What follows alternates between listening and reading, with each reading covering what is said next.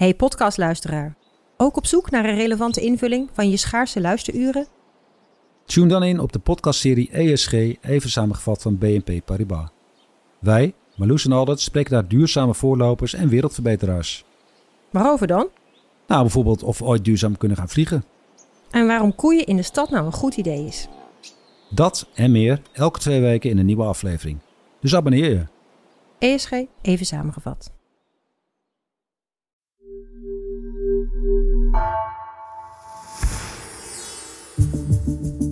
Vanaf de redactie van NRC het verhaal van dit jaar.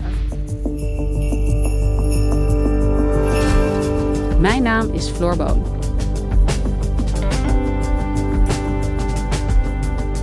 Nu Poetin zijn belofte van economische voorspoed steeds minder goed kan waarmaken, neemt ook in Rusland de kritiek op zijn regime toe. Om dat de kop in te drukken, worden niet alleen belangrijke oppositieleiders het leven zuur gemaakt, ook gewone burgers en journalisten worden de mond gesnoerd. Steven Deriks, die na zes jaar correspondentschap terugkeerde uit Rusland, zag de repressie toenemen.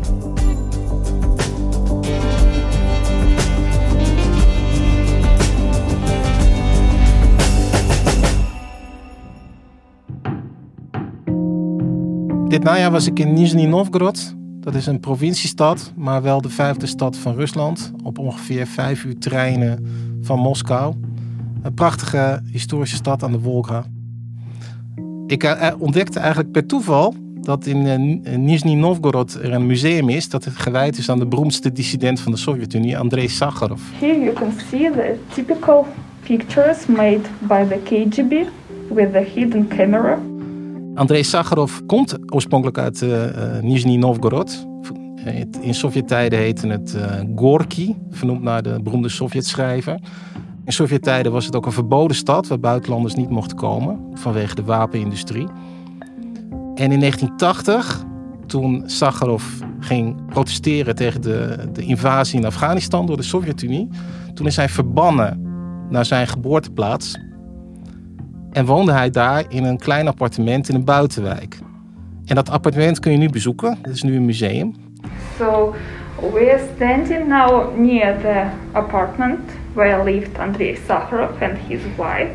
And uh, here was a 24 hours police post. So nobody could enter here because police officer was watching je gaat terug in de tijd. Het is een kleine tijdmachine. Je bent terug in de jaren tachtig. Dat was een tijd waarin eh, mensen die eh, het niet eens waren met het Sovjetbewind opgesloten werden in de gevangenis of in een psychiatrische kliniek werden gegooid of uh, in ballingschap in eigen land werd opgelegd. Want dat gebeurde met Sakharov. Hè. Hij, hij, woonde daar eigenlijk in een normaal Sovjet-appartement, maar hij kon er niet zomaar uit. Want in de gang zat 24 uur per dag een politieagent. This is the police post at the entrance to the apartment. In het museum zie je ook foto's van Sakharov en zijn vrouw die naar buiten lopen. En dat, dat laat nog eens zien dat de KGB, zo heette de geheime dienst toen, uh, hem uh, 24 uur per dag ook volgde. Dus als hij gewoon naar buiten ging, dan, dan werd hij gefotografeerd, gevolgd. En op één foto zie je dat hij een, uh, een aktentas in zijn hand heeft. En ehm, de, de gids vertelde dat hij altijd zijn papieren meenam. Hij werkte bijvoorbeeld aan zijn memoires en andere stukken. En als hij dus het appartement verliet, dan nam hij altijd mee, want uh, als hij ze liet liggen, dan werden ze gestolen. And here you can see the picture of Andrei Sakharov, who was um, holding his bag with his memories and other papers he wrote. But he's out on the street. He's not in his apartment. Why is he carrying his, his documents with him? Uh, because there was um, uh, an illegal investigation in his apartment and many of his papers were stolen. Uh-huh. So even his memoirs were stolen? Yes, also. hey, en Steven, waarom was je daar? Waarom was je in dat, in dat museum? Correspondenten worden geacht een uh, afscheidsreportage te schrijven. En dat museum leek mij een hele symbolische plek om over het thema van mijn laatste reportage te spreken. En dat thema is eigenlijk hoe uh, in de afgelopen zes jaar in Rusland de, de, repressie sterker en sterker is geworden. Totdat het zulke vormen aanneemt dat mensen helemaal hun werk niet meer kunnen doen. Steven, jij was van 2014 tot 2020 correspondent in Rusland. En je bent net weer terug in Nederland. Maar in wat voor Rusland kwam jij terecht in 2014? Nou, 2014 was natuurlijk ook een hele, uh, heel raar moment ook. Omdat was natuurlijk het jaar waarin uh, in maart Rusland de Krim annexeerde. Naar aanleiding van de Maidan-opstand in Oekraïne. En daarna begon de oorlog in, in Oekraïne. En werd ook vlucht MH17 neergeschoten. Dan vlak daarna kwam ik in Rusland. En nou ja, de sfeer in 2014 um, was er een van uh, confrontatie met het Westen. Dat is, die die, die, die uh, tegenstelling met het Westen werd gebruikt om eigenlijk ook um, nieuwe steun te verwerven voor het regime. Want die is uh, in de afgelopen zes jaar echt afgekalfd. Toen ik in Rusland aankwam, was eigenlijk de, waren de gouden jaren van Poetin al voorbij. En wat belangrijk is om je te realiseren, is dat um, Poetin en de Russische bevolking hele lange tijd een soort sociaal contract hebben gehad. En dat contract zat heel simpel in elkaar. Als de eh, Poetin zei tegen, eigenlijk zei hij uh, stilzwijgend tegen de bevolking: als jullie nou de politiek aan mij laten, dan zorg ik ervoor dat het economisch allemaal goed gaat draaien. Waarom zijn de Russen daar altijd mee akkoord gegaan? Waar uh, Poetin in geslaagd is, is om uh, in de eerste tien jaar van zijn bewind, zeg maar, uh, eerst als president en toen nog vier jaar als premier, om ervoor te zorgen dat het de gewone Rus ineens heel goed ging, economisch. En dat was niet alleen maar te wijten aan Poetin, wel een beetje, want hij heeft ook wel degelijk uh, een soort van, in, vooral in de eerste jaren, een aantal hervormingen doorgevoerd die belangrijk waren. Maar uh, wat zeker ook een hele grote rol speelde, was de olieprijs. Die, die, die rees de pan uit. En Rusland leeft eigenlijk voornamelijk van de export van olie en gas. Dus in één, in één keer konden Russen een auto kopen. Nou ja, moet je je voorstellen. Vroeger moest je, in de Sovjet-tijden moest je hele leven wachten op die Lada. Hè? En nu konden mensen gewoon een auto kopen. Ineens konden mensen op vakantie naar het buitenland. Dus dat was de belofte van Poetin eigenlijk? Ja, dat werd niet zo heel hard uitgesproken. Maar er was een soort van impliciete afspraak tussen, tussen Poetin en de bevolking. Uh, en die luidde, als jullie nou jullie niet met politiek bemoeien en mij het land laten besturen, dan zorg ik ervoor dat het jullie goed gaat. En het ging de Russen dus ook heel goed. En daardoor lette eigenlijk ook niemand zo erg op toen, Poetin begon eh, met het uh, overnemen van media. Het, het totaal centraliseren van, uh, van de politiek. Het uitschakelen van elke vorm van oppositie. Mensen waren bezig met materiële dingen. Dus ze dachten niet meer aan, aan het land zelf. De periode waarin ik correspondent was, was eigenlijk de periode waarin het sociale contract tussen Poetin en de bevolking niet meer zo geldig was.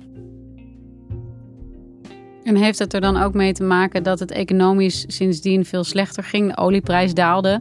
En dat die belofte van economische voorspoed en uh, ja, consumentisme eigenlijk uh, steeds minder opging? Ja, Poetin heeft natuurlijk zware prijs betaald voor de annexatie van een stukje van de Oekraïne, het schiereiland de Krim, in 2014 en de clandestine oorlog die Rusland daar in feite voert. Ja, Rusland heeft daar zwaar voor moeten betalen. Um, er zijn nog steeds uh, sancties van kracht. Los daarvan is de olieprijs niet meer wat die was in 2008.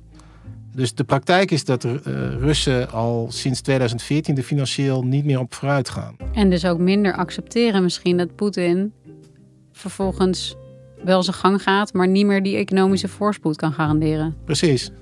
Het Kremlin wil graag aan de macht blijven met zo min mogelijk dwang. Want ze willen eigenlijk naar buiten toe toch graag blijven uitstralen dat Rusland een normaal land is. Met een uh, goed werkende democratie en een parlement, et cetera, et cetera. Dus die, dat geweld en die repressie tegen mensen uh, wordt altijd uh, zorgvuldig ingezet. Tenminste, zo was het. En wat je nu ziet is dat die repressie veel breder wordt ingezet. En hoe ziet dat eruit, die toegenomen repressie? Die repressie die uitzicht in een enorme stapel wetgeving die allerlei maatschappelijke organisaties en tegenwoordig ook individuele burgers het leven zuur kan maken. En de coronacrisis is één groot excuus om de, de samenleving aan banden te leggen. Een goed voorbeeld daarvan is een nieuwe wet die het verbiedt om desinformatie over COVID-19 te verspreiden. En dat moet je zo zien dat als jij kritisch bericht over de coronacrisis, over wat de autoriteiten eh, doen of nalaten rond de coronacrisis, dat dat meteen kan worden aangemerkt als desinformatie. Dus ook al schrijf jij de waarheid, nou ja, dan kan de rechter, zegt, zegt het de rechter gewoon, u, u verspreidt desinformatie. En er staan hoge boetes op. Wetten en regels worden dus gebruikt om mensen het leven zuur te maken, zeg je eigenlijk. En je vertelde aan het begin dat je daarom ook naar Nizhny Novgorod ging. Of ik kan het natuurlijk niet zo goed uitspreken, die naam. Maar waarom ging je naar die stad? Ik ben op reportage gegaan naar Nizhny Novgorod. Omdat je daar op lokaal niveau ook heel goed kunt zien met wat voor middelen mensen de mond worden gesnoerd. Uh, waarom Nizhny Novgorod? In Nizhny Novgorod uh, werkt een uh, lokale journaliste, Irina Slavina. Want wie is zij? Kan jij vertellen wie deze vrouw is? Ja, Irina Slavina is een, eigenlijk van, van beroep onderwijzeres. Die op een gegeven moment besloot om de journalistiek in te gaan. Ook bij lokale kranten heeft gewerkt in Nizhny Novgorod. ontslagen werd omdat ze te kritisch berichten daarna voor verschillende persbureaus heeft gewerkt, ook ontslagen werd. En uiteindelijk een eigen medium heeft opgericht, Kaza Press. Kaza betekent geit, want dat is het, het, symbool van de stad. Dus ze noemden haar uh, internetsite De Geit Pers, Kaza Press. En um, ze slaagde erin om binnen twee jaar het gezaghebbende medium van Nizhny Novgorod te worden. Met bijna elke week een onthulling over wat de autoriteiten nu weer hadden gedaan. En ja, misstanden zijn er genoeg in Rusland. En zeker ook in Nizhny Novgorod. En dat was zo tegen het zere been van de lokale autoriteit. dat ze begonnen zijn met haar systematisch te vervolgen. voor van alles en nog wat. En daarbij is ook die, die nieuwe wetgeving ingezet. Dus zij werd tegengewerkt omdat zij zich uitsprak tegen het regime. en ook dat publiceerde op haar onafhankelijke site. Ja, het is nog veel erger. Het is misschien niet eens zo dat zij een column schreef van Poetin moet weg. Nee, ze schreef gewoon over uh, corruptie in het bestuur. Of uh, nepzaken tegen mensen die eigenlijk onschuldig zijn. Gewoon het normale journalistieke werk wat wij ook bij NRC Handelsblad doen. Dat is eigenlijk wat ze probeerden te doen. En daarvoor, uh, nou ja, daarvoor werd ze systematisch vervolgd. Dus ze, ze zetten gewoon alles wat ze hadden in om haar tegen te werken? Ja, ook nieuwe, nieuwe wetgeving. Um, er is in Rusland uh, bijvoorbeeld nu een wet die het beledigen van de autoriteiten strafbaar stelt. Dus uh, er was een, een, ehm, een, uh, een, stadje in de buurt van Nizhny Novgorod had besloten om een uh, plaquette aan de muur te hangen, op te richten, of zo'n monument op te richten voor Stalin. En daar schreef ze kritisch over. Nou, dat leverde haar rechtszaak op. Ze onthulde dat de overheid had zitten sjoemelen met de cijfers van coronaslachtoffers. Dat gebeurt in heel Rusland. Hè, dus de statistieken kloppen natuurlijk niet. zij bracht dat op lokaal niveau in kaart. En toen werd ze veroordeeld wegens het verspreiden van desinformatie over COVID-19. Wat is er met haar gebeurd? Is ze uh, in de gevangenis beland? Slavina heeft geen gevangenisstraf gekregen, maar werd dus wel voortdurend uh, gepest met rechtszaken en heel hoge boetes die ze zelf helemaal niet kon opbrengen.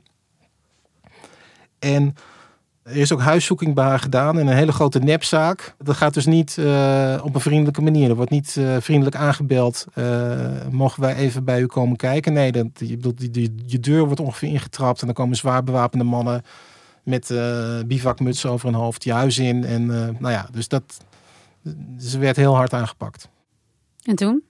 Nou, uiteindelijk uh, wat mensen daar vertelden was dat dat de doorslag heeft gegeven. Dus dan, toen heeft ze, uh, is ze op, uh, in de middag van 2, 2 oktober is ze naar het, naar het hoofdbureau van politie in Nizhny Novgorod gegaan. Daar staat een beeldengroep van drie agenten uit verschillende tijdperken. Dus de tsaristische tijd, de Sovjet-tijd en de tegenwoordige tijd. Een soort van bankje. Daar heeft ze zichzelf aan vastgebonden en zichzelf overgoten met benzine en zichzelf in de brand gestoken.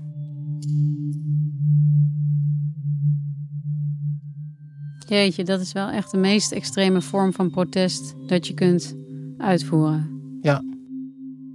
Want was het ook echt een protestactie? Dat is wel wat uh, haar vrienden en bekenden zeggen, ja. Ze heeft ook zelf uh, uh, op Facebook geschreven hè, dat zij de Russische Federatie verantwoordelijk houdt voor haar dood.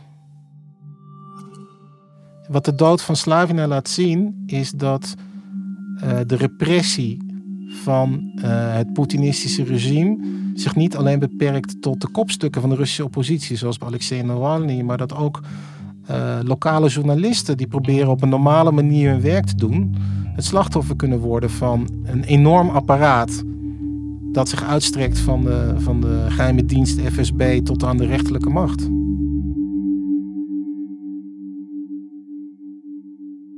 Hey, en Steven, jij schetst eigenlijk een Rusland dat in die jaren van jouw correspondentschap meer is gaan onderdrukken. Nog steeds heeft geprobeerd die propaganda ook hoog te houden. En uh, waar ja, we het niet meer kunnen hebben over een vrije pers of vrije verkiezingen of allerlei grondrechten die wij normaal en vanzelfsprekend vinden in een democratie. Als je nou een klein beetje in een glazen bol durft te kijken, wat natuurlijk altijd uh, een beetje gevaarlijk is voor uh, journalisten. Maar waar gaat het heen met Rusland? Waar, waar, waar kijken we naar? De grote vraag is nu, denk ik, of Kremlin serieus denkt over een regime langs de lijnen van het Chinese regime. Dat is wat er in China gebeurt, waarin ook allerlei hoogtechnologische middelen worden ingezet om de burger in het gereel te houden. Uh, met een totale ehm, censuur op uh, bijvoorbeeld sociale media. Dus helemaal volledige surveillance. Een surveillance staat met, met volledige censuur en draconische straffen. of dat Poetin toch wat, wat ruimte over wil laten. Nou, ding weten we zeker is dat de komende maanden bewegen we verder in de richting van repressie. Er zijn in september zijn er verkiezingen voor het parlement, de Duma. Die zijn heel belangrijk. Eh, het Kremlin maakt zich ook echt zorgen over of ze wel die meerderheid van hun regeringspartij Verenigd Rusland kunnen vasthouden. En wat je ziet is dat er nu alweer een hele golf van nieuwe maatregelen bekend worden gemaakt. Die worden allemaal afgestemd in de Duma. Die de vrijheden nog veel verder, verder, verder inperken. Ik zal één voorbeeldje geven. Um, in Rusland mag je niet zomaar demonstreren zonder toestemming. Dan word je, word je aangehouden. Wat altijd wel mocht, was om je eentje demonstreren. Het eenmanspiket. uh, dus dat er stonden allemaal mensen alleen met een spandoek uh, ergens? Ja, als je dat dan wilde organiseren, dan stonden ze allemaal op 100 meter van elkaar. Of uh, ze wachten hun beurt af om 10 minuten in een eentje te mogen demonstreren. Dat waren dan technieken waardoor de oppositie uh, of uh, andere protestbeweging toch uh, nog iets van een demonstratie kon organiseren. Maar dat, dat mag straks niet meer. Na je terugkeer uit Moskou ben jij inmiddels geland in Nederland en maak je nu onderdeel uit van de parlementaire redactie hier in Den Haag. Politiek in Nederland. Hoe anders is dat om hier verslag te doen in Den Haag dan, uh, dan van, het, uh, van de Duma en uh, van het Kremlin in Rusland? Ja, dat is echt een wereld van verschil. Kijk, in Rusland is er helemaal geen politiek. Hè? En hier in Nederland is natuurlijk dat politieke spel, dat wordt in de openbaarheid wordt gespeeld. Ja, natuurlijk zijn in, op het Binnenhof zijn er ook wandelgangen en achterkamertjes en zo. Maar er is natuurlijk ontzettend veel te doen. En er wordt in het openbaar gediscussieerd. Nou ja, dat als je, als je de Russische praktijk gewend bent uh, waarin je nooit iets hoort, altijd alles anders is. Je altijd uitgaat van een samenzweringstheorie. Uh, waarin je, als je een normale vraag stelt aan het ministerie, uh, nou, binnen drie weken geen antwoord krijgt. Je belandt ineens in een wereld van een, waarin alles openlijk wordt bediscussieerd. Ja, want wat, even, als je even vertelt over wat is geen politiek, als je het hebt over Rusland? Nou, in Rusland is er geen politiek, omdat je niet van mening mag verschillen met Poetin. Dus dat slaat alle discussie dood. Dus uh, uh, mensen die een plan lanceren, die, daarvan weet je al van tevoren dat dat is afgestemd. En hoe, uh, hoe tekent dat nou nu jouw aanpak hier? Want ja, jij bent dus achterdochtig bij alles wat er wordt gezegd. je je denkt dat je geen antwoord krijgt. Alles is een samenzwering. Kan je nog wel een beetje nuchter verslag doen hier in Nederland? Ja, ik moet wel een beetje winnen. Ik, ik, tot mijn grote verbijstering werd ik ook meteen gebeld door Kamerleden. Van, we moeten toch maar eens een keertje afspreken. Nou ja, dat is echt een, een luxe. die, die, ja, dat is echt wennen na zes jaar tegenwerking. Nou, we gaan hopelijk allerlei nieuwe politieke scoops van jou lezen, Steven. Goed dat je weer terug bent en dank je wel. Graag gedaan. Je luisterde naar vandaag, een podcast van NRC. Eén verhaal, elke dag. Deze aflevering werd gemaakt door Misha Melita en Jeppe van Kesteren. Chef van de audioredactie is Anne Moraal. Dit was vandaag. Morgen weer.